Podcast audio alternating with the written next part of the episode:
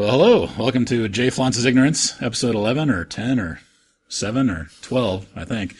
Uh, I'm an excellent podcaster and I know exactly what I'm doing, and this is always professional quality.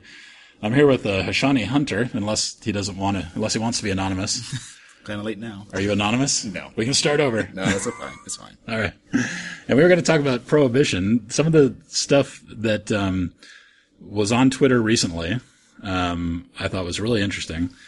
And um, I have all these things in my head about uh, prohibition of various things. And I don't know if some of this might be interesting or not interesting or whatever, but I could just spew it all out there for you. Or we could start with uh, your recent tweets or wherever you want to start if you have a preference. Start with you, man. Oh, all right. Let's go for it. Yeah. So I have this long running thing in my head where I think that the the war on drugs has been a huge failure in our society. Mm-hmm. That we've spent untold dollars and we've jailed untold numbers of people more than any other country on the planet. And for the nonviolent offenders of all that, that all seems terribly counterproductive, right? So when I think about that in terms of the drug war, I think, oh, prohibition doesn't work. And we learned in the 20th century that prohibition of alcohol doesn't work with a damn, right? And so we re- repealed that. And that was a constitutional amendment, which then got amended again. And like, whoops, nope, bad idea. We don't want our cities run by, run by, uh, uh, whoever, Al Capone and the, the various mafias. So we make it legal again and we regulate it and we tax the hell out of it and we try, hopefully, to help people that have addictions to alcohol, right? And then I have other thoughts in my head about gun control, for as an example, because I want to drag you into a conversation on the internet where we're both going to get bombarded with hate mail from all sectors of of uh, the populace. Um, my my thoughts about, and I'm a gun owner. I, I own guns. I enjoy shooting. I, I there's all kinds of sporting stuff that I was into a lot last year. Uh, not hunting, but shooting. And um, I I also think simultaneously that hey, we need to control who has access to guns. And then I think, well, wait a minute. If I'm against the government stop tr- attempting to stop alcohol, pro- prohibiting alcohol, prohibiting drugs, like I'm against the drug war, I'm against drug prohibition because I think it's been a terrible failure. Then why do I think that gun control is a good thing? Like, why do I think that making the guns illegal is going to make there be less guns on the streets in Chicago where, you know, kids are dying every day. And that's horrible. And if I could give up all of my guns tomorrow so that kids wouldn't die, I'd gladly do that.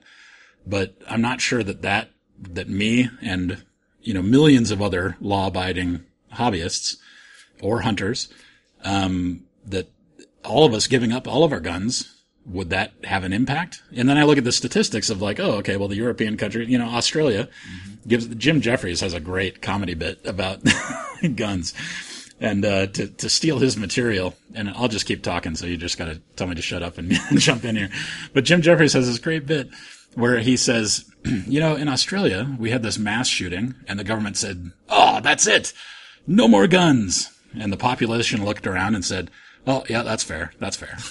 And in America, we have mass shootings, and the government says, maybe you could get rid of some of the bigger guns, maybe? And half of Americans freak out, you know? And statistically, I look at that and I'm like, hey, if we had fewer guns, we would definitely have less gun violence as a, as a percent per capita. And that's, that would be great. I've heard the argument that, well, just because you have less gun violence doesn't mean you have less violent crime. You know, and violent crime overall is way down since the 90s. I'm not sure way down, but it's down since the 90s, violent crime is. Um, I, I don't know. I'm going to stop talking and maybe you want to reflect on any of that or, Well, the first thing I think about, kind of going in reverse in the case of guns, is I'm kind of curious to see or to read what percentage of the mass shootings uh, for with guns that were legal. Right? It's easy to say, um, you know, for those that are, um, you know, can't own guns or shouldn't own guns, the criminals, for example, how much you know violence they're they're perpetrating. But I'm really curious to see, you know, like the shooting in Sandy Hook, for example. you know, those guns were registered legally. And I'm just kind of curious to see, like, you know, how, how far back that goes. I think Mother Jones has some great statistics about the mass shootings and what percentage of those guns were acquired legally. Mm. And I, I can't remember, so I shouldn't quote this, and I'll link to it in the show notes. But I'm I'm pretty sure that most mass shootings, the guns are legal until they're used to kill people. Right. Um, which does that argue for more control? Like, does that argue for stricter gun control? I think it does. I, you know, uh, friends of mine have, they have you know guns and you know out shooting and everything, and I enjoy that. But I personally don't have guns. Um, won't keep them in the house. Um, I wasn't raised around guns. I, you know, wasn't a hunter or nothing like that. So, so for me, I don't have that lifelong history with guns. So it's easier for me to say, sure, okay, I don't have a gun, no big deal. Right? But for other people, I think it's much harder. And, you know, they might say, why are you penalizing us for, you know, the actions of people who are being irresponsible? That's a good argument to make. That doesn't stop kids from getting killed Right. on the streets of Chicago, though. So, So how do we? That what I what I love. Well, it's it's always touchy with gun guy, gun people, uh, because a lot of gun people are are pretty excited about their their hobby because they're into it, and most people, but most hobbies are pretty excited about their hobby. Um, and they don't have the government threatening to, you know, Right. take it all away to the extent that the government is actually ever doing that. right.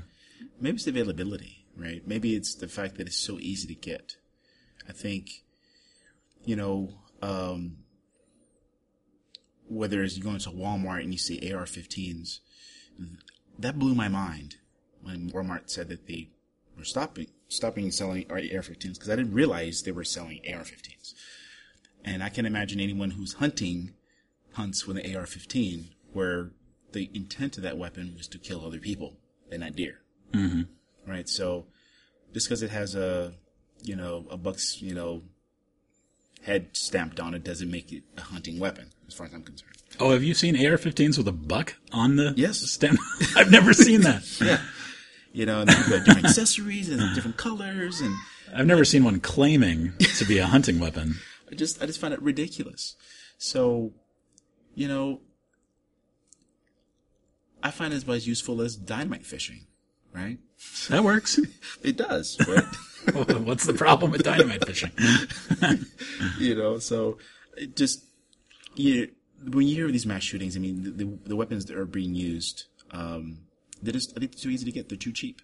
Um, it's just they're everywhere. They're everywhere, and and maybe availability is the bigger problem. It's so easy to get one, or uh, the guy that uh, that killed his, his former. Oh, it was just uh, on the news, but a couple of weeks ago. That killed that news crew. Oh my god, I saw that. Oh no, you tweeted that. Yeah, yeah. And I saw it live. I didn't know what I was looking at Yep.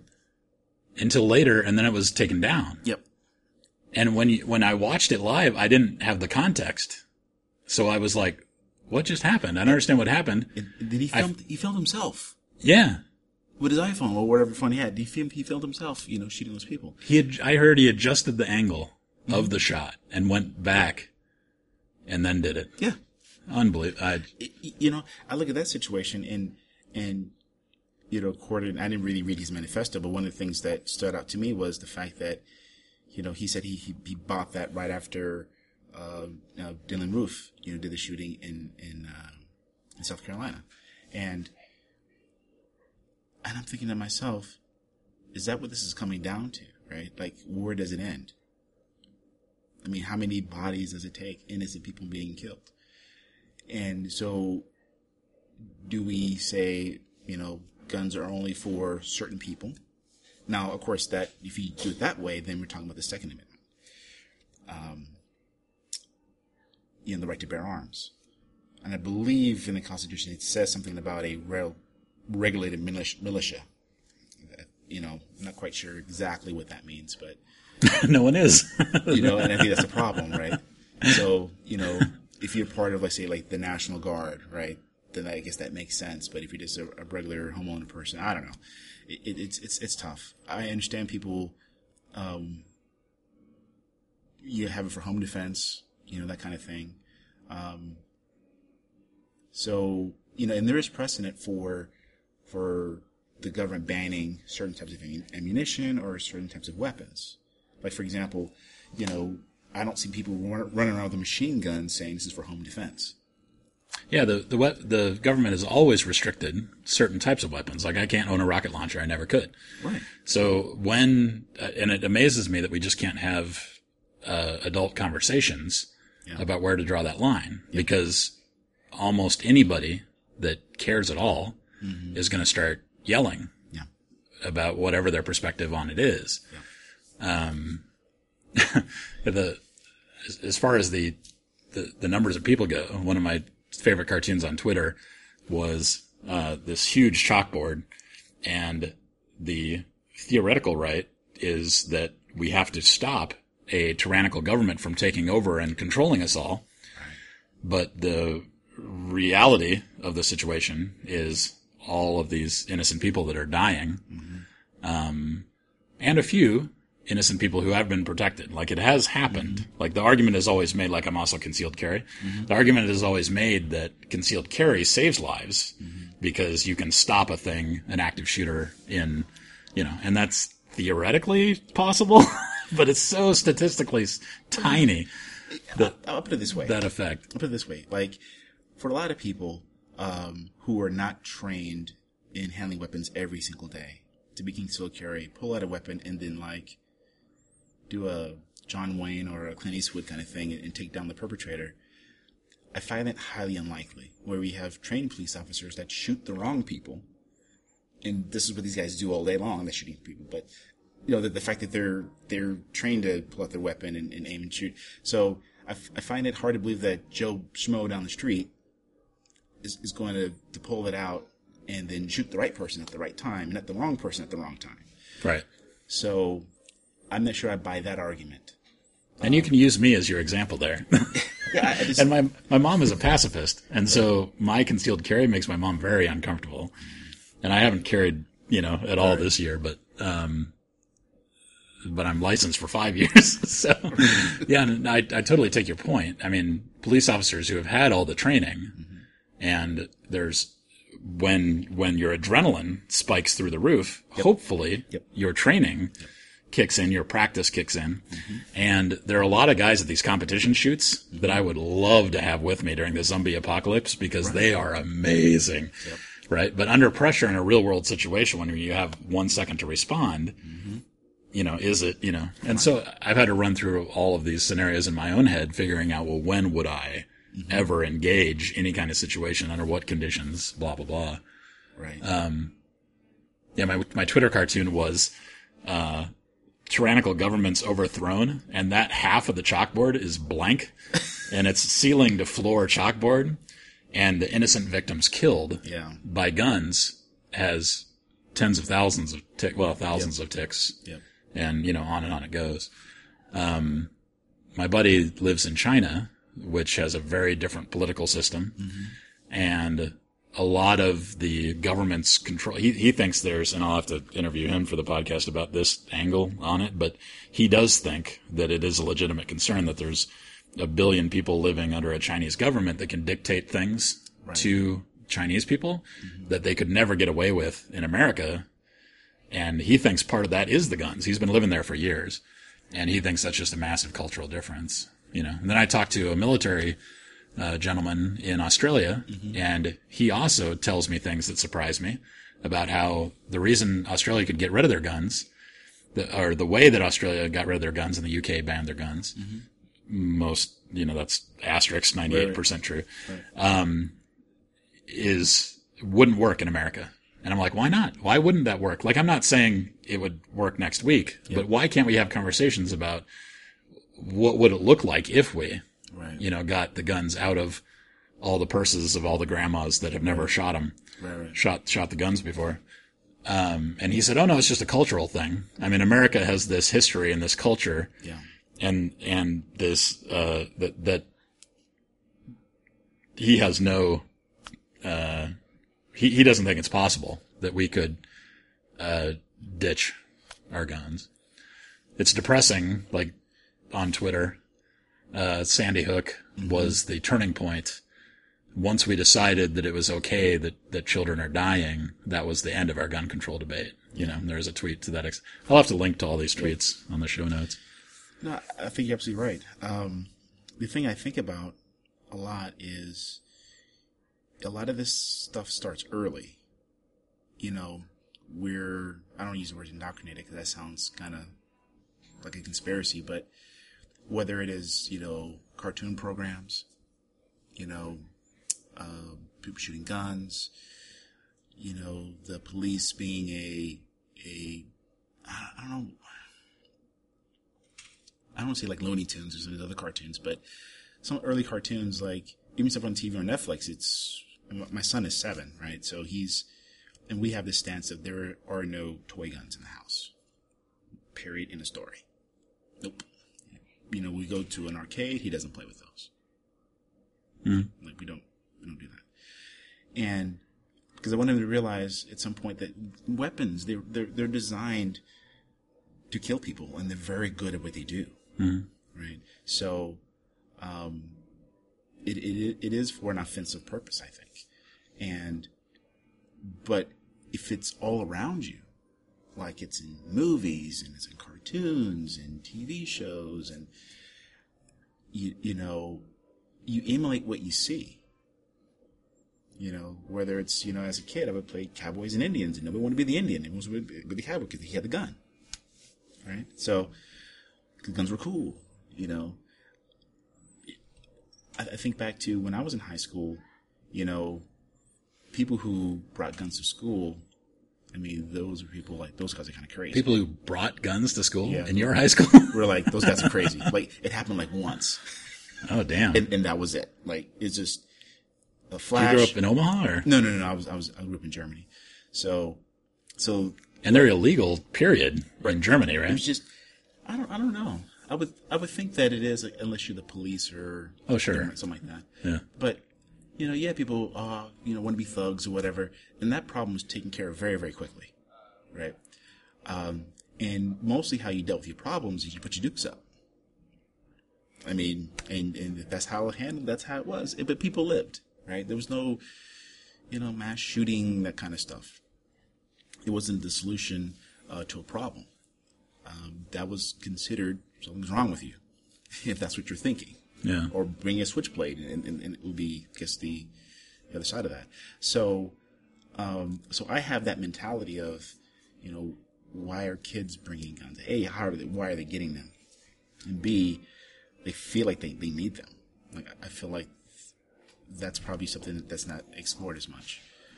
Um, you have the angle that people say, you know, this person is uh, mentally unstable, for example you know, and that's why they hauled off and killed a bunch of people. You know, and, and, and I think to frame it in that respect minimizes the tragedy of it because you can say, oh, that person's crazy. Okay, whatever. And go about your business. And, and not say, well, that could happen to anyone. Anyone could be, can, can, could be set off. Right? I mean, the whole going postal that wasn't an accident. Like why we have a term for it in the workplace. So I, I don't know what the answer is. Um, I know I'll, I'll probably make a lot of people, you know, probably uncomfortable or upset with me. Um, but I've told them my views too, so it's no surprise in that case. Um, I do think, you know, when it comes to personal responsibility and, and, and personal, you know, freedom and liberty, like, you know, my freedom ends where yours begins. You could say I, I'm, I'm free to carry weapons and that sort of thing, but if it's harming the populace, then I don't think you should have that right, personally. Um, there's too many people that are, that are dying. And I think if you have a child or, or, or someone that's killed by gun violence, I'd imagine they may have a different perspective on that. That- That's not to say that, you know, that's to curb violence. I mean, violence is, is there. It's probably always going to be there. We're a very violent species after all. But it just seems way too easy. Like, you're going to kill somebody, do it the old fashioned way. Put some effort into it, you know, kind of thing. But, and, and maybe some of, some of the innocent bystanders, you know, uh, wouldn't be hit, you know, that kind of thing. I don't know. Um, I, I guess the first thing you talked about also was the prohibition, if I remember correctly. Yeah. The the theme of this podcast maybe is prohibition. Maybe that's the title of it, or oh, maybe Oh, sure, whatever. sure, sure. And so trying to figure, like, do you? I, I think I kind of rattled off my mm-hmm. my drug stuff. But What what is your take on that? Do you think that drug and drug, like like I think it should be treated as a health problem? He he said never having his son addicted to meth, right? So maybe if my son was addicted to meth, I'd feel very differently, Right. and I'd want to make sure that I could put all uh, all everybody in jail. Right. Um, but you know, thank goodness we we didn't never had uh, that problem. Um, so it seems to me, and my, I don't know if I'm bleeding heart liberal or what, or libertarian or what it is, but it seems to me that nonviolent crime around drugs should be treated as a health problem, not as a law enforcement problem, because it, it seems to me that the evidence is overwhelming that that's not working. Is that where you're, you stand on that drug prohibition? Uh, I, I remember, I distinctly remember the ads of the 80s and early 90s. The say no to drugs. This is your brain on drugs with a frying pan and the egg. Yeah. You know, that kind of thing. And all I kept thinking was like, how hungry I was looking at that. That egg and the frying pan. I didn't know anybody that had any drugs. I was like, how is this relevant to me? Right. So the the thing that I think about are, are why are some drugs legal and other drugs are illegal? So, in other words, why is marijuana illegal, but you can get a prescription for Ambien hmm. or some other drug? So, people we we self medicate. We've been self medicating for a long, long time. So, if I'm going to say they're all drugs, then why are some bad and some are not? especially if you look at the side effects. Um, let's say of marijuana, the, the classic, uh, you know, you're moving kind of slow, you're probably a little loopy, giggling a lot, you know, not in a lot of danger to a lot of people, unless you're driving operating machinery, that kind of thing. But to put, you know, I don't know how many million people we have, you know, in jail, and, and I guess a significant portion of that is for nonviolent drug offense. I think it really stems from this this thing of if we crack down as hard as we can, that'll be a deterrent for people not to do it. Very much the deterrent of you know having the prohibition. Now, if this was back in the twenties, right? The prohibition, Alcohol prohibition? Yeah. Yeah, it was the roaring 20s, wasn't it? it might have been. I think. So, um, you know, and I, and I believe like you had, you know, you had the crash, stock market crash, people losing jobs and turning to alcohol because, you know, having the money, you know, and so on and so forth. Whether that's used to dull whatever pain they were feeling at the time, and people just kind of went overboard with it. Obviously, it, it was enough where Congress felt like they had to act and to say, no, we're not going to do it. But then you have this underground that's that comes up. The Al Capones, the the mafia, right, get started with that, and because people they're not going to stop doing it, they're going to find a different way to do it, right? So if we could take that lesson to now, I would say people are still going to smoke, smoke marijuana, weed, whatever, or do whatever drugs that they're going to do. Um, do we criminalize, you know, or we look at it as a, a health issue? So if I look at Colorado as an example, where it's legal to consume it recreationally, and I mean, I guess before you go to Nebraska, hopefully you smoked it all up because you cross state lines with that. That's a federal crime, cross state lines, I believe. At a certain quantity, I believe, is how it works. Right. but either way, you know, what, was legal in one state, you get busted and go to jail in the next. right. And it's still illegal as far as the feds are concerned in Colorado. Right. But yeah, You it's, it's a mess.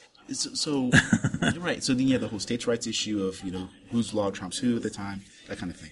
So, um, but putting people in jail for getting high, I don't think is the answer. Um, and, and and you have an entire, you know, generations of people growing up, you know, with broken families.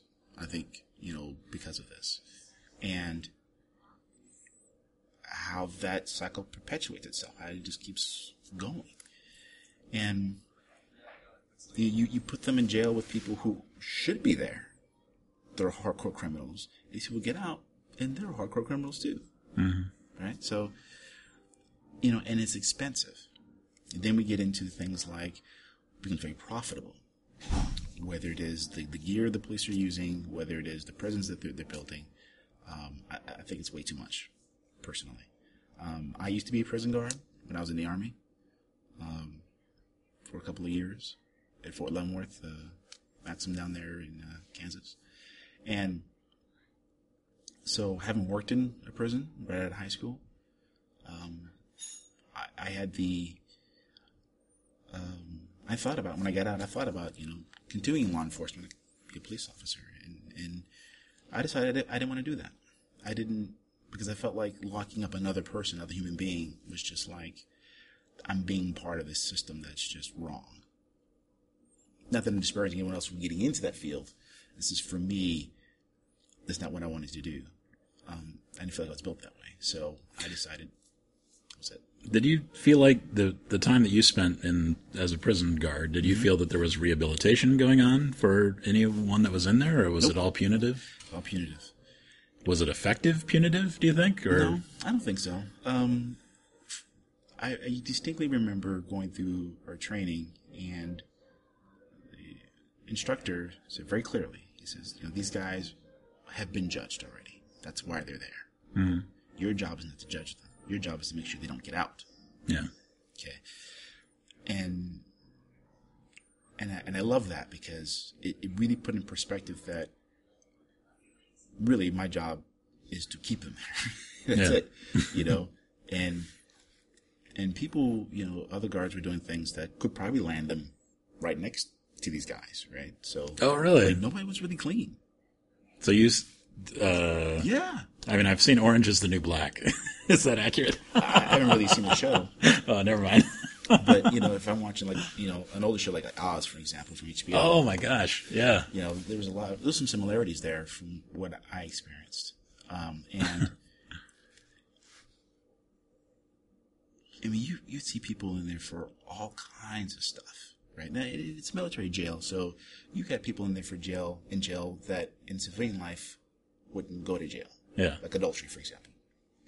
Oh, adultery is criminal in the army? Oh yeah, moral crime, absolutely. No kidding. You have to be married, right, for it to be adultery? Right. Okay. Right. you know, you have you have stuff like that. Um, Wow, I didn't know that. you know, if you're fraternizing with your subordinate and that kind of thing, can't screen your employees, you know, that kind of thing. Yeah, but the the person, the higher rank will get in trouble, right? Not the lower rank, Uh, or both. Well, you could have the situation where the higher rank is is um, have relations with the his employee who happens to be married. You can have that kind of chain of effect.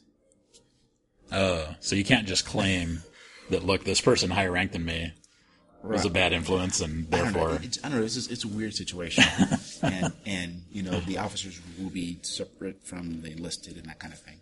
So, um, and it, it really got me where I distinctly remember um, this guy's coming in. You know, he's a chaplain. He's a priest, right?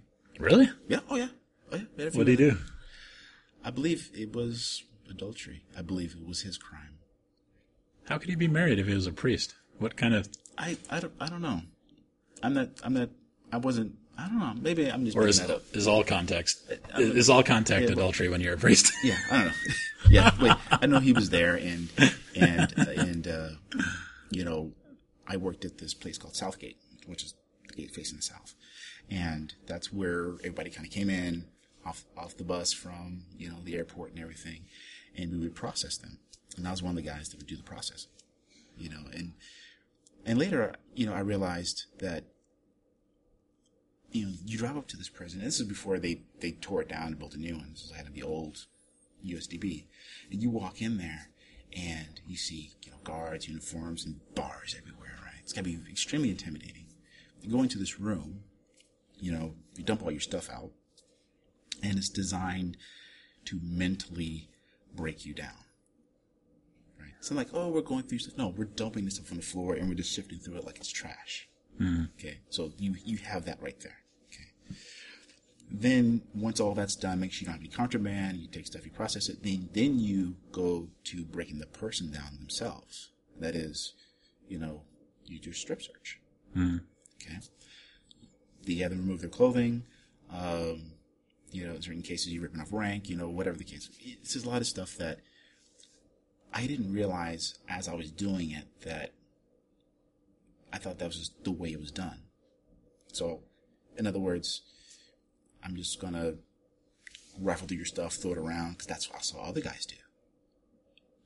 Wasn't that that's how they trained you to be a guard, right? Well, or in not? training, no, Oh, really? no, in training we didn't, we didn't go through all that, right?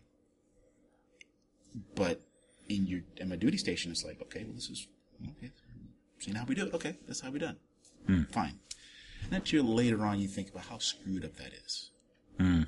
You know, the guy's already been prosecuted, he's been convicted, right? And he realizes at that time, I'm like, what, 18 at the time? 18, 19, something like that. And, and he's probably 30s, 40s, whatever. That his life or whatever is in my hands. Right. Including officers that are way higher ranked than you. Right. You Yeah. know?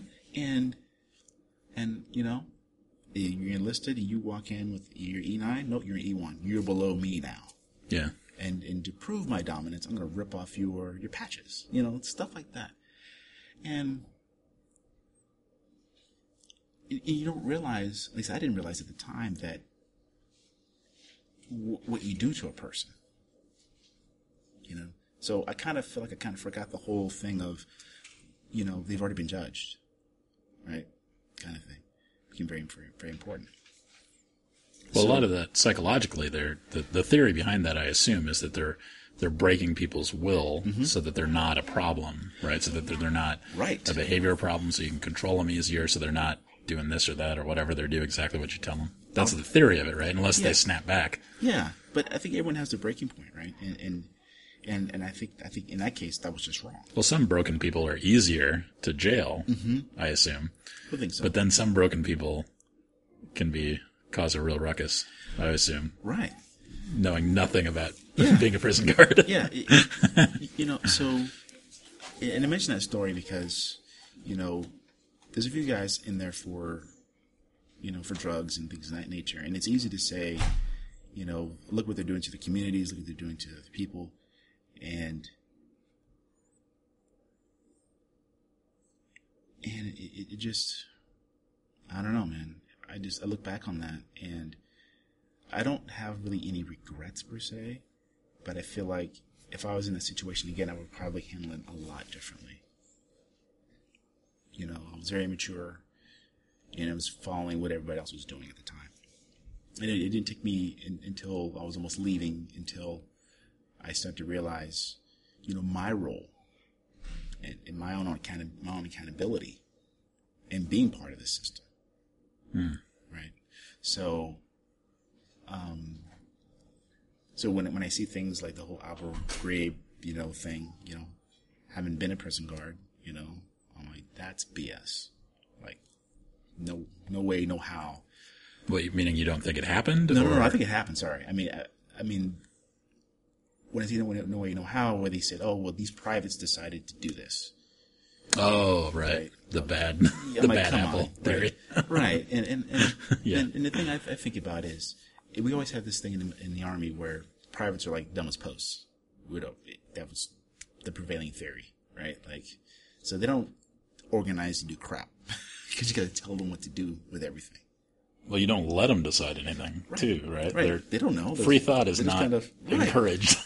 at the low level. Exactly. So for so for them to be that organized, I, Right, didn't, I didn't buy that. And I don't think anybody at any upper level suffered for Abu Ghraib, did they? Did um, anybody get any think- I think repercussions? it was a- I think it was a general. Oh, that- good. That All right. was that was reprimanded or something like that. Reprimanded. I believe. I don't know. It- it was- Stern talking. yeah, but it's just one of those things where, um, you know. So that's kind of my one of the things I think about about like why I don't want to carry and all that kind of thing is there's a real human um cost to that. Do you think if you were back in that environment now, that you would have a different approach to that, or is the structure of Uh, the military such that you can't really No, control? I, I think because one of the things I, I would I would like to say that I think I would do things a little a little different because I give you kind of one quick example is I remember this one guy and uh, he was having problems, didn't eat, and and and to go to chow you, you have to have your you know your uniform all that, and there's something happened where he didn't have his his shirt, so he he literally couldn't go to eat without his shirt. Yeah. It was in laundry or something like that. Somebody was messing with him. So, and he was just freaking out. Freaking out. So, and just, you know, became a problem. And, and I want to say they were talking about when they extract the guy from the cell. It was, it was I'm like, hey, man, let me, let me talk to you. Talk to me. What's going on? Don't know if I can help, but I'll at least listen to what you have to say. Mm. Right. And, you know, he tells me his situation. And I said, okay, give me a couple minutes. I'll see what I can do. No What- promises. What Let was the situation? he, he didn't have he didn't have everything he needed, so he can walk out and go to go go eat chow. So he, he was Oh. late. So so I went and talked to the shift commander and explained the situation to him, and and we got it resolved. Five minutes, got it resolved. Mm-hmm. Right. So I, I took his anger and his acting out and all that type of stuff. And it's like he's angry about something, obviously. Instead of saying you will be controlled, you will be peace in this tier kind of approach. I'm like, let me find out why you're upset. Mm-hmm. And, and if there's anything I can do for you, I'm going to do it. Now, part of that, you, you start to build a rapport with, with people, right? They know you're, you're in there to, to keep them in there, but I'm not there to jam him up. No, I'll jam him up if, if, if it's necessary. If he screws up, by all means, I'm still going to do my job. But he's still a human being too, mm-hmm. right? And and so and you know I escorted him to the chow hall, and he ate, and and after that he was good, no problems, uh, you know, with him after that. And he said, "Thank you for listening to me. No one would listen to me. Yeah. The first person that would, you know." And it it it, it took me a while to get to that point where I could look at the letters on the page of, of the rule book and say, "These are the you know rules," and say, um, "Yeah, I know the intent." Like, Yeah. you've got more than so many magazines. I'll be back in two minutes. And that's all I need to say. Come back to my inspection, everything's good. Yeah. You know, that kind of thing. So, uh, before that, I was very much a very, like, these are the rules, you be written up, so on and so forth. And I assume some people will respond really well to that, and other people will just find their boundaries and keep pushing Yeah. forever, right? Yeah. Because that's all they have to do all day because they're bored. Well, I mean, what they would say is something like, you know, you've got eight hours to figure out, you know, what they're up to, but they get 16, 24 hours to figure out how to mess with you or, or get over. You know, it's a lot of planning. And, yeah. I mean, it is true, right? A lot of it's true. So, um, and I, I figured, you know, I don't have to be a nice guy, but I have to be fair. I, f- you know, I want to be fair. Um, and, and, and I think people fundamentally understand that. Now, there are certain people that, no, I'm just locking, I'm just putting you, writing you up because you know better. We had the same conversation, da da da. Now you're pushing my buttons a little, a little too much. I give you an inch, and now you try and stretch it out. So I'm going to deal with you that way. Um, and, and, so, but I was always very thorough with my job. It's like no one's going to escape on my watch, so on and so forth. And and whether it's to be a big prison thing, but it it really brought into focus for me like the, the, the, the person aspect of it, right? So so when I when I see you know the, with the gun violence and and people are like, well, you know, it's we need more guns, or in, in the case of uh, the um, the news crew that was killed, right? They were they were murdered. Um, you would have to have in, in this scenario, you would have to have they both have to be, you know, armed, right? But you'd also need another person watching their back that's also armed, Oh, you're talking to stop that shooter. right? It, so it, it becomes like Well, and even then, I mean, you- have to have like a, secu- a secret service detail right. It, it, it's to to do it for real. yeah. So it, it doesn't it doesn't really solve anything. I, I, I feel, um, but you know, You might kill the shooter in the process, but a lot of times they shoot themselves anyway. right? So the end, the end result's the same. yeah.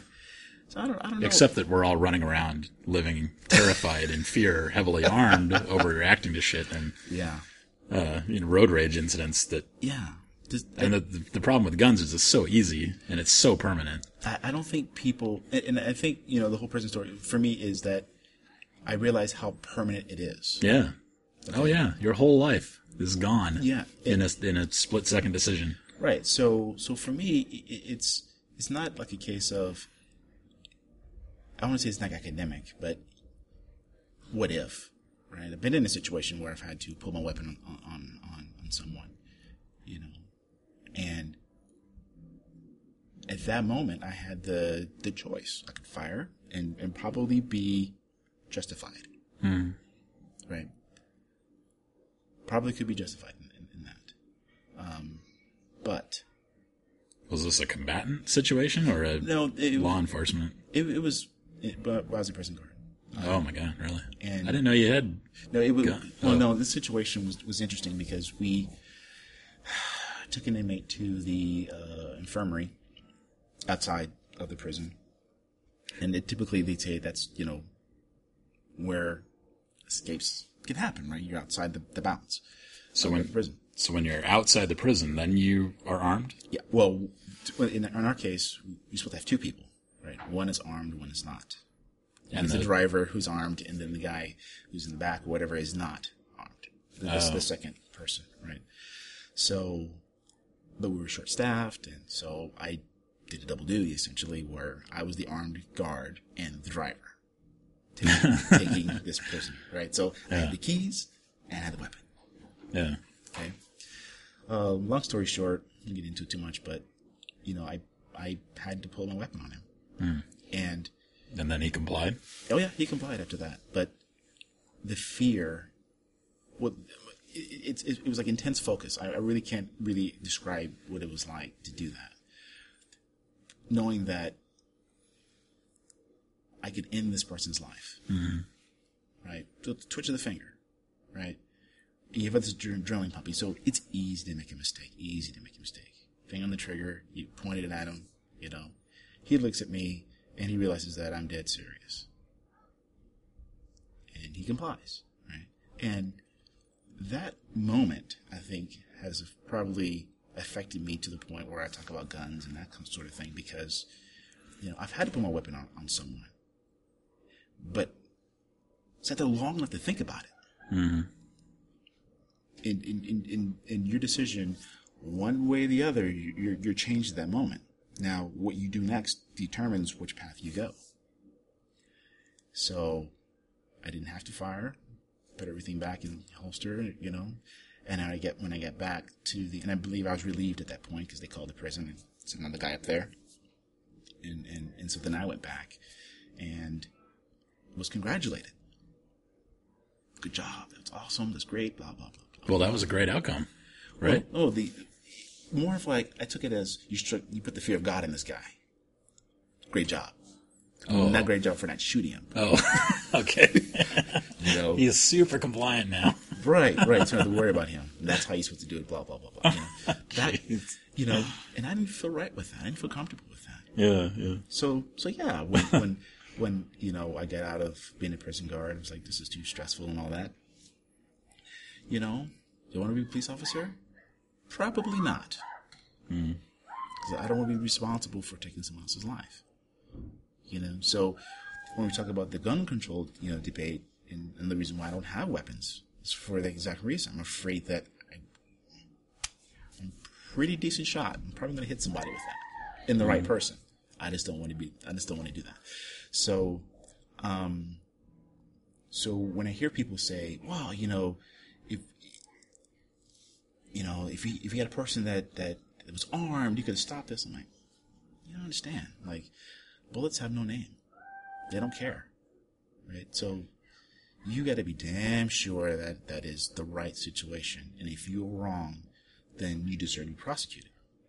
Right? So, in other words, you, you, you put some thought into it because there's consequences to that decision. Mm-hmm. You know, so um, that's why I personally don't don't carry, and, and that's and that's just my decision. That's perfectly fine. But but when these but these shootings, they they really they sadden me. So I wonder, you know, on one hand, I say we should not have prohibition. You know, in the case of like drugs or marijuana, it's supposed to job for this. But on the other hand, we should prohibit, you know, the guns, right? So there is this, almost would say hypocritical kind of, of thing, but I don't know if they're equal. Because on one side, the, the drugs, I think, is probably more on your, you're doing it for your own benefit.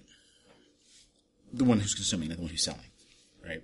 Um, so should you go to jail because you're getting high? I don't think so. But should you go to jail for shooting somebody? Absolutely. Oh yeah. Right?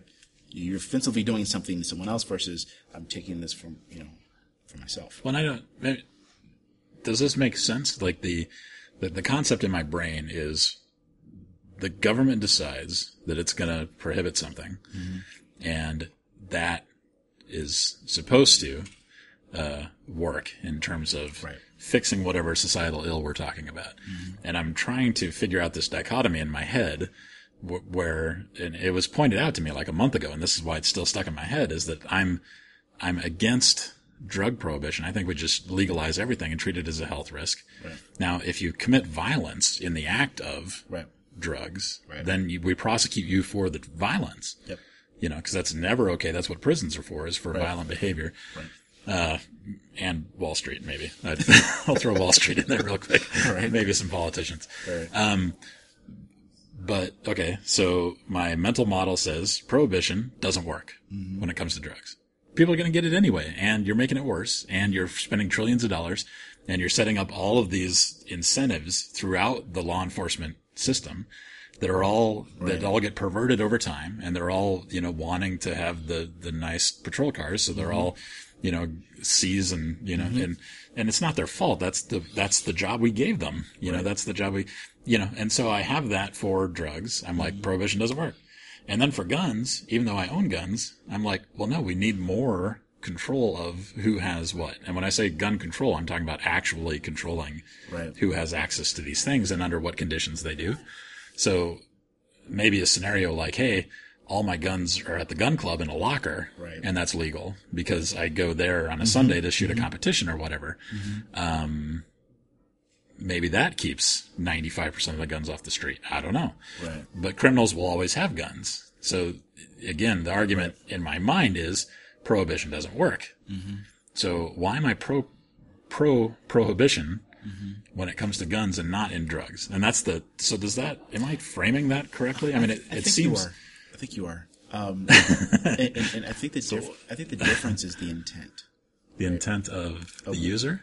Right. So, Well, the intent of the user, hopefully, the vast majority of people who own guns, because the vast majority of people who own guns don't run around killing people, right. is, you know, protection or, you know, in my case, end of the world scenario or zombies, right? That's what I'm worried Sure, about sure, is sure. societal collapse. When Bitcoin takes over and the US dollar collapses and China comes in and whatever, and suddenly there's armed gangs because I just, you know, I just Sure. Mad Max.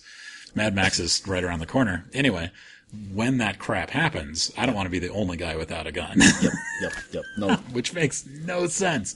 And it's so ridiculous that that's even in my brain, but it is. It's in my brain that I don't want roving bands of maniacs in a post-apocalyptic, you know, whatever. So in the one in a million chance, Sure. blah blah blah blah blah blah blah. But anyway, the yeah that that um yeah, you used the right word there. Am I hypocritical in my thinking that prohibition is it's it doesn't work. Prohibition is needed, right? And I was like, oh crap, guns. That's one of the places where. And so I'm trying to figure out if that's Well, I think the difference. I think the big when I say like the the uh, intent of the user, right? The, the intent of the device, the gun, is to kill another person, right? That's what that's what it's designed to do, sure. right? Otherwise, you'd be having tasers all all over the place because it's designed not to kill someone, Which would be fine if the bad guy didn't have the gun. right? but in but in case of drugs, in case of drugs, I, I- think Not that having a gun defends you from bad guys with guns. I mean, it's such a rare occurrence in the real world. Bad guys with guns are going to pretty much do what they want to do, because they have a gun. at least to the first few people. Yep. You know, there there are serial scenarios where if one person had a gun, they could end it faster. And there are mm-hmm. some scenarios where that actually did happen, mm-hmm. but it's so rare statistically compared to just the people die. I think the difference between like the guns, and, the guns and the drugs keep here. cutting you off. No, no, you're fine. I I think the difference between the guns and the drugs are, are this, and the drugs, the drugs, were are very very big. Where we have pharmaceutical companies making these drugs. You've got the homegrown stuff, right? The marijuana, you know, that kind of thing, and of course you've got the the crack, crystal meth, and everything else, right? So it, it encompasses a really big area. But the government has come through and said these are legal and these other ones are not. Right? I Well, mean- I, I think they should all be legal. That's what's in my head. so so you know if you're going to uh, you know put someone in jail or are you putting them in jail for getting high you put them in jail for for for distribution distributing it providing a service if you will um, they could say they're their ghetto doctor for all intents and purposes right so Yeah. here's- here's- Capitalism, baby. right you know entrepreneur right Yeah. and but I I really feel that marijuana, you know, and other drugs like that should be legal. Um, I think. But you draw a line at, Well- at methamphetamines or more addictive substances, or where do you? no, I, I don't know. I haven't really put that much thought into it. I've been kind of focusing on the Colorado and, and Washington State, you know, kind of thing where it, it's it's easier, I think, to go with those kind of drugs than to say, okay, we're going to legalize crystal meth, for example. I think people would say, no, we're not going to we're not going to do that. But marijuana, I think, is something a little, a little easier to start with. To say we're going to decriminalize it because you know what are the effects that you that you impose upon society if you're high on that stuff. I don't know. I don't. I don't know if that's the test. You know, if you're high on, on, on marijuana, you know what what harm are you doing to society Right. versus you're high on crack Yeah. or, or something like that, or cocaine, or or, or whatever. You're probably giggling too much and watching too much Netflix. you know, and people just laugh at you, whatever, you know, and and and it wasn't always illegal, right. Yeah. Y- you know. So Well, and alcohol and tobacco, uh, nicotine, mm-hmm. and gambling. These are all areas, and there's 30 more that I'm just not thinking of. These are all, and prostitution. Mm-hmm. These are all things that we as a society, or well, whatever, mm-hmm. the legal system decides that this is okay and this is not okay.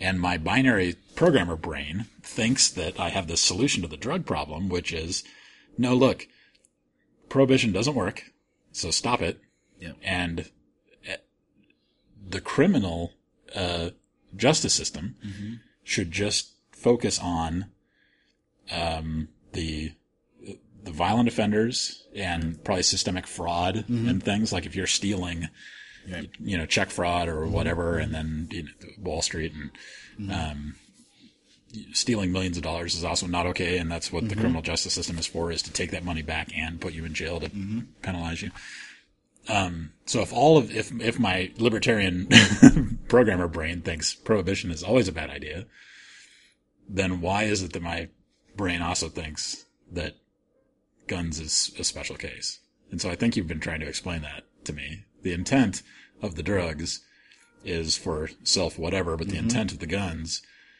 is to kill, which you know, I think you could argue that no, it's to defend myself from someone who has another one. well, it's to kill the other person, so he doesn't kill you. Therefore, you're still only defending. But Right. That is certainly the purpose of the device. I, I, just giggle when people say, no, no, it's not an assault rifle. It's a hunting. And I'm like, no, it's a fucking assault rifle. It is a weapon, right? Yep. No, don't call it, you know, mm-hmm. the NRA days. Yep. Don't call it a weapon. Call it a, da, da, da. and I'm like, it's a freaking weapon. It is designed to kill people. that's what it's and, it, and they do very very well. So, so me, not politically correct to call it a weapon. It doesn't help our case in Congress. And that is not the point. the point is, it is a weapon. That's the point. But that, but that for me, that that's where I think the difference lies. Is you know the drugs uh, for for consumption anyway. You are medicating yourself for intents and purposes. Yeah. So, so maybe the thing is, look, guns can easily take away other people's rights. And therefore, prohibition is okay. Driver's licenses are necessary. The the prohibition mm-hmm. on unlicensed drivers, Right. right, is necessary because you can kill somebody, you can damage property, you can mm-hmm. run into the Right. the Culver's restaurant and You have to be you know, licensed. Yep. yeah. So prohibition of drivers who don't know what they're doing. Mm-hmm. That's okay because it's so easy to accidentally or intentionally severely injure other people's. Is that it? I think you might have hit right on it. Oh, really? Hmm. I, I think so. So the to the extent that you your actions harm another party, that's where maybe that's where the line should be drawn or is drawn. So in a case of you get a really old person that you know can't see very well and they run over a bunch of partygoers or whatever because they can't stop in time, whatever the case is, then they'll take that person's license. But they can have a gun in their purse that they've never fired. That's fine. right. what? You freaking Right. idiots. Whoever argues that. I don't understand. I've only met one really, really smart person that thought that that was okay. And it just blew my mind. I'm like, how can you think that that's, and he made a very good argument. I won't try to restate, but okay. So if that's the line, if the line is prohibition is okay when you can intentionally or unintentionally uh, affect other people's rights to life, liberty, and the pursuit of happiness, then how does that? So the prohibition on prostitution, mm-hmm. how does that fall into that? So is that a good prohibition? Because no, because they're doing that. Well, so there's the big difference between human trafficking and sex slavery Right. versus pro versus prostitution. Yeah, so I think I'm still against prohibition of prostitution. Another subject of which I know almost nothing. but I, you know, I think it's so terrible that we, as a society, spend so much time, you know, slut shaming mm-hmm, mm-hmm. the sexually active. That you mm-hmm. know, I just don't. Well, I mean, it, it's it's cultural, right? So, I mean, and that takes a long, long time to change. Yeah, I was having a.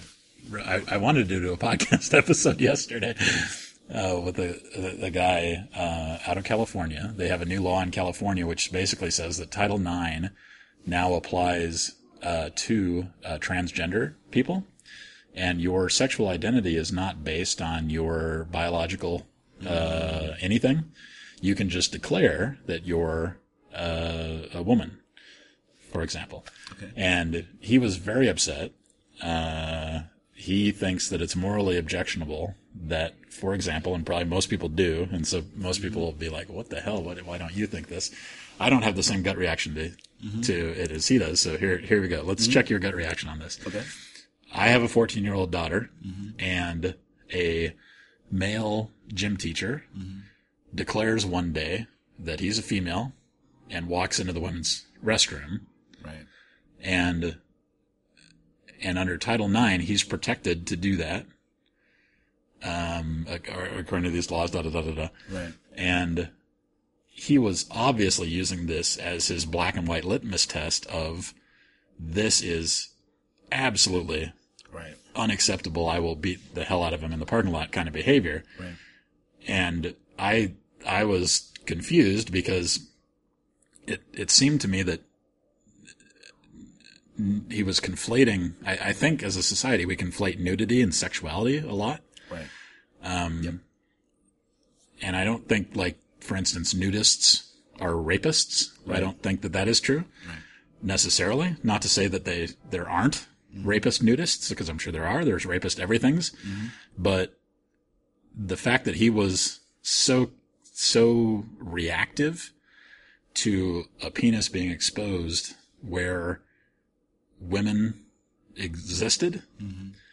And yes, in our current social context, I think that's a big problem.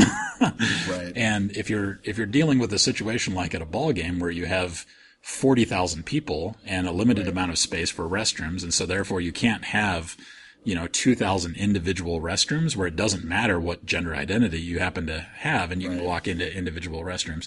And I think that's the case in the majority of mm-hmm. cases. But the the problem that he was expressing is, look, in California, because the you know the crazy mm-hmm. politicians got a hold of a hold of it, was that um, now anyone of any gender, biological gender, can mm-hmm. declare that they're the other gender because that's how they personally identify, and walk straight into communal restrooms, including showers and athletic facilities, etc., of the opposite sex. And if you try to stop them in any way, especially physically, now you're you're committing a hate crime against transgender people. And in the most, ex- yeah, in the most extreme example, it was literally just a 50 year old, you know, male gym teacher who decided one day that he's a woman, didn't change his dress, didn't tell anybody, didn't anything, but he asserts when the police show up, inevitably, he asserts that he gender identifies female. And now they are committing the crime. Everyone else Right. that, that is confused by the unannounced activity. And what I told him is, I, I think it's so.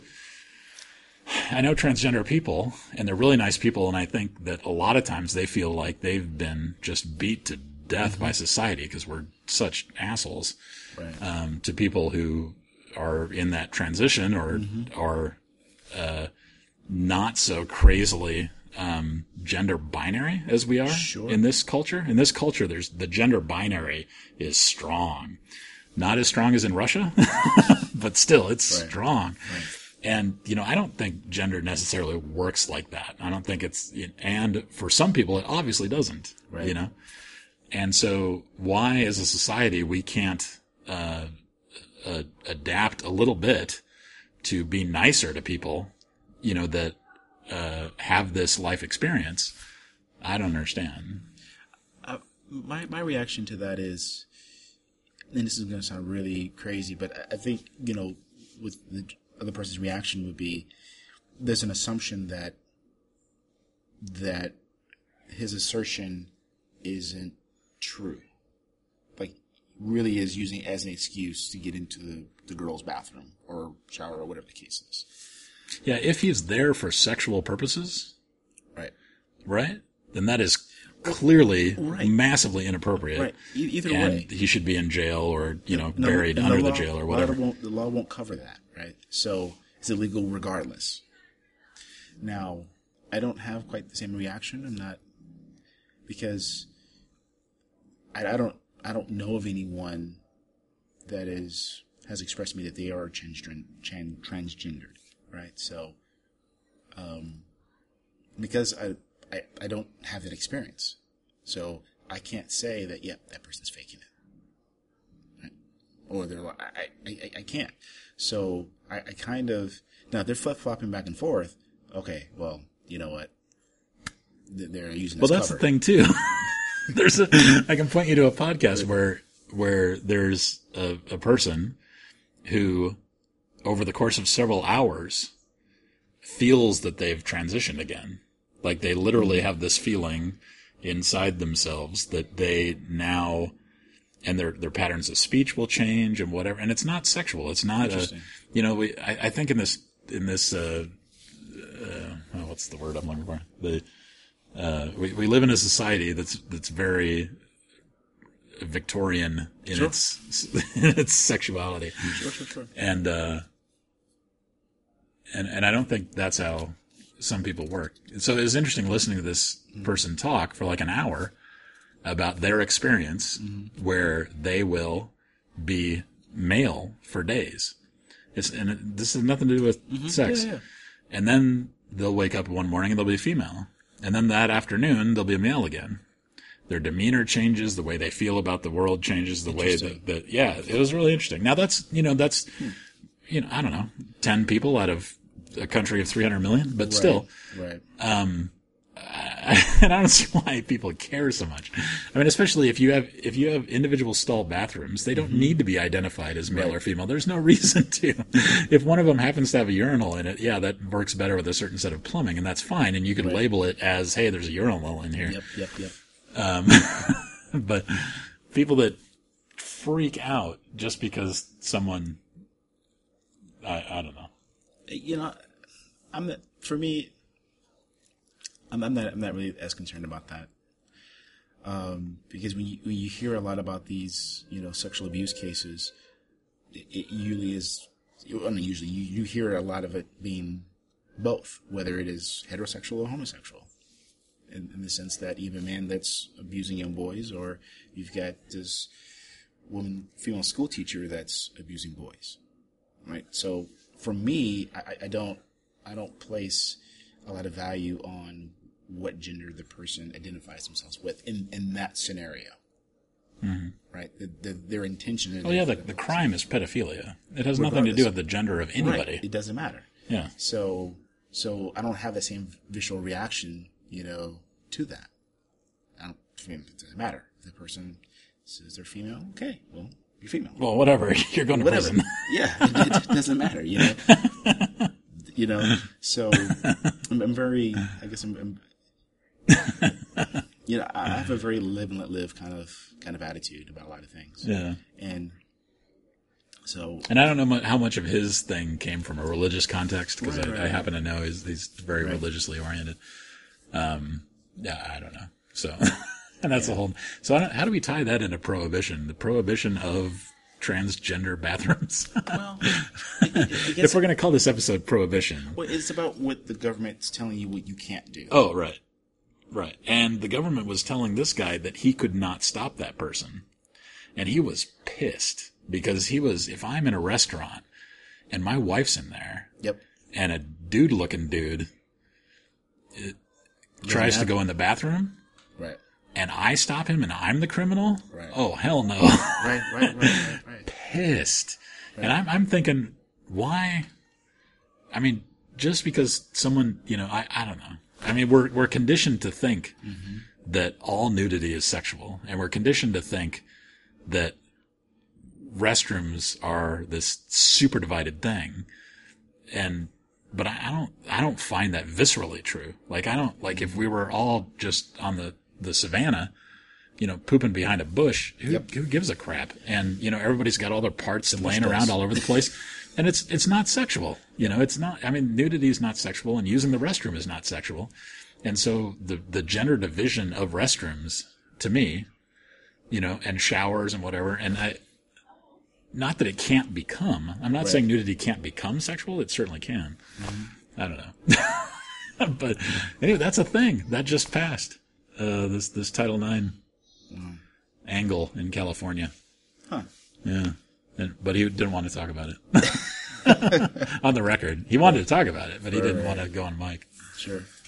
And I was like, this is great stuff. we could talk and talk and talk. Prohibition's interesting. Um, so Yeah, does it work? And I think maybe we think it, we think it does work when the consequences are grave to other people's liberty.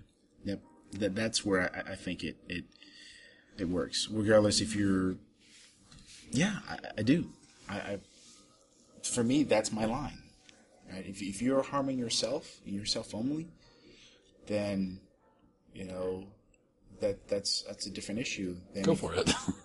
Well, I mean, then if you're harming, you know, someone else, you know, intentionally or otherwise. So, uh, I, I'm sure there's a little bit of gray in there, right? It's not completely black and white there, but, um, oh, so like during the GOP debate, uh, what little I did see from the CNN site, you know, uh, Rand Paul basically outs Jeb Bush for smoking pot. like recently or in No, well- college or Well, yeah, like 40 years ago, but the- 40 years ago. But the way the way he said it, you know, I forget how he framed it. But then the moderator's like, "Well, well, who is it? Who is what? Who's the person you're talking about that's up here that was smoking pot?" Oh, he didn't. Okay. At first he didn't specify. No, no, he- the person can speak for himself, and then Jeb Bush comes up and says, "It was me. I did it. He's talking about me." Uh, And everybody just found out, including my mom. you know, because he goes on national TV and says I smoke pot, and then during a presidential debate, that's Right. when it comes out. Yeah, that's when it comes out. but he makes a point like, you know, I'm pretty sure, you know, I'm not the only one up here that's that's done that. Then what happened? And everybody was kind of quiet about that. Really? Oh, yeah. Nobody else said anything? No. Cowards. Right. But I think Rand Paul's point was, you know, if you've done that, how come you didn't go to jail? Right. But other people. Because millions of people do it every day and don't get caught. That's why I didn't go to jail. Right. But his point of if, if wealth and privilege is why he didn't Oh, go. that's not the only. Plenty of poor folks Right. smoke every day But and don't go to jail. And I thought it was an interesting kind of kind of kind of point there. you know, but saying that like the laws are, you know, putting you in jail, like you're enforcing that, but yet you were smoking it up back in the day, essentially. I think was what he was getting at. And and you know, then then it became this. Well, it should be you know as a as a as a health issue. Uh, it should be you know. And I'm thinking to myself, you know, tobacco is a health issue, Oh yeah. right? And I, I imagine like you smoking enough enough you know weed, you probably your lungs get all jacked up too. But you don't have weed commercials on TV, right? Yeah. you know, uh, Joe the Camel wasn't wasn't smoking a doobie. You know, the the camel cowboy dude. Well, so yeah, and, and tobacco use is way down. I, I think, especially Yep. among younger people. Yep. And how did that happen? Like, did did did it happen because the warnings on the boxes? I, I think what I think what happened with that was for every commercial, uh, for every pro smoking commercial, you had to have an anti smoking commercial. oh, the the money had to go to fund the truth. Right. So so so you Truth so, so you, you would have one here, but then you have like shortly after that an anti smoking commercial. So taking billions of dollars from Philip Morris and all those guys Yep. for public awareness, that worked. Is that what I, worked? I think it did. So that's an, that. Uh, so is that prohibition working? Even though it's mostly just your own personal person that you're screwing up. Uh, Well, there's that, but Is this a counterexample to our new theory of? It, it, it could be because, because Omaha passed that no smoking ban, right? Which me as a non-smoker, I appreciate it because I'm coming home from a bar or whatever, and I'm smelling like smoke, like an ashtray. I have allergies and all that, so for me, it was great, you know, not to worry about that. couldn't you choose bars that didn't allow smoking? Or did it take a law before any bars would block smoking? Yeah, because it would lose business. Okay. So there's a case where it took a law. So that you could still be in a bar Right. and not be Right. Because, inundated. because they wouldn't they wouldn't get my business, but now they do. so the free market theory would say, hey, Tashana, if you don't want to hang out in bars where there's cigarette smoke, go hang in a bar that's not cigarette smoke. But the reality Yep. was that that doesn't work because there aren't any. Is that true? Yeah.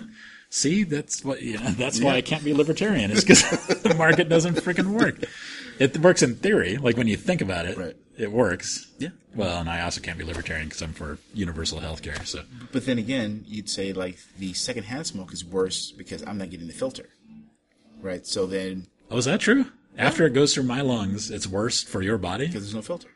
Oh. so so so then you go back to the hey, you're affecting my life. Me, I'm just passing by. So therefore, it should be banned or or curbed or whatever.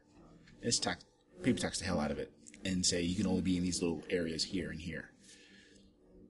And then I think that's you know it's down because of that. Hmm. But that's counter. but they haven't banned it, right? So they have they've minimized it, but they haven't banned it Well, outright. right now you can get what you want, mm-hmm. which is you can go to a bar and hang out and not be all smoky Yep. because the smokers are outside. Yep. Or they're at a smoke or a smoker bar. Oh, right. They're smoking. There's cigar bars. Yep. that are, and I saw a vape bar out by Cabela's. Did you know those exist? No, I I didn't didn't. know those existed. No, I didn't. Yeah, I was at a gas station and I looked across the street and there was a vape and e-cigarette bar. It's like, what's that? I wonder if you can smoke cigars in there. Right. Um. Huh. Well, we've been going. Yeah, we went for a while. Yeah, this is one hour and 14 minutes. Oh wow. Yeah. Should we call it? Did we figure out all of society's ills? Did we solve liberty versus uh, restriction versus uh, getting along? Is that an Apple Watch? Yeah, it is. Nice. Thanks. Um, you know what, what's one one thing I'm, I'm thinking about, and and I made a, a- comment, a tweet or something like this about the GOP debate, the last one. They were talking about, uh, and I think it applies, but they were talking about uh, minimum wage. You know, jobs versus raising the minimum wage. The prohibition against forcing companies to But, but pay my- living but wages. My thought was my thought was this: instead of asking millionaires about minimum wage, why don't we ask people who actually make minimum wage? Yeah. Like, so you ask the like the wrong people. So if we're talking about like you know drug use and, and that kind of stuff, it, it if you ask people who don't have that problem, we might not have the, the right context on what really to do about it because we don't live it. Right. But if you're dealing with people who are addicts or who are, you know, that maybe they might have a, a slightly different solution that actually might work because they have the problem. Right. and you can take that information and say, okay, well, maybe this is how we should we should handle this. Otherwise, it, there's a lot of guessing, and nobody really knows, and we're trying a lot of different things over decades and trying to see what, what actually works. We don't ask the people who are actually affected, what could we do to make to make it go away? Well, it seems to me we're doing great having a bunch of uh, rich white men debate debate women's health issues. like I think the Planned Parenthood debate is going great uh, on the Republican side. Yeah. Like, oh hey, yeah, let's have all these men decide what's right for women. That's that's a good idea.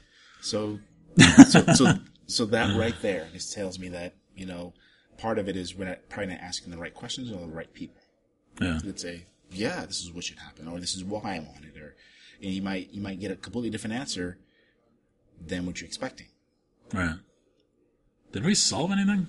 I think we maybe we figured something out. I think we might have you know looked at the the cover on a couple of things. Heck yeah.